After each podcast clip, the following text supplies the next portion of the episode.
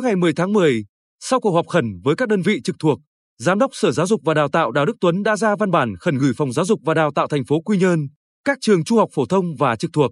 Trung tâm Giáo dục Thường xuyên tỉnh, Trung tâm Giáo dục nghề nghiệp Giáo dục Thường xuyên thành phố về việc điều chỉnh tổ chức hoạt động dạy và học cho học sinh tại các trường trên địa bàn thành phố Quy Nhơn. Theo đó, thống nhất cho các trường mầm non, tiểu học, trung học cơ sở, trường tiểu học và trung học cơ sở, Trung tâm Giáo dục nghề nghiệp Giáo dục Thường xuyên trên địa bàn thành phố tổ chức hoạt động dạy học từ ngày 18 tháng 10. Tạm dừng việc dạy học trực tiếp tại các trường trung học phổ thông, Trung tâm Giáo dục Thường xuyên tỉnh cho đến khi có thông báo mới. Riêng trường phổ thông dân tộc nội trú Trung học phổ thông Bình Định và trường Trung học phổ thông FPT tổ chức dạy học trực tiếp kể từ ngày 11 tháng 10.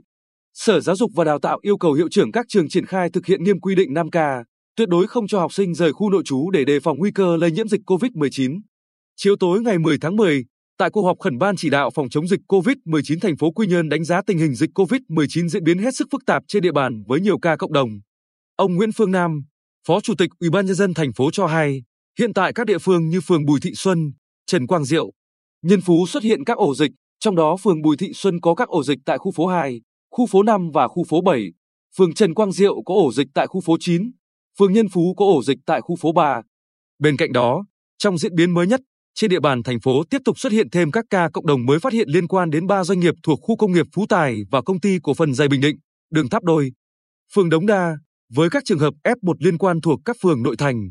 Trước tình hình này, thành phố quyết định tiếp tục lùi thời gian dạy và học để đảm bảo công tác phòng chống dịch trên địa bàn và an toàn cho học sinh.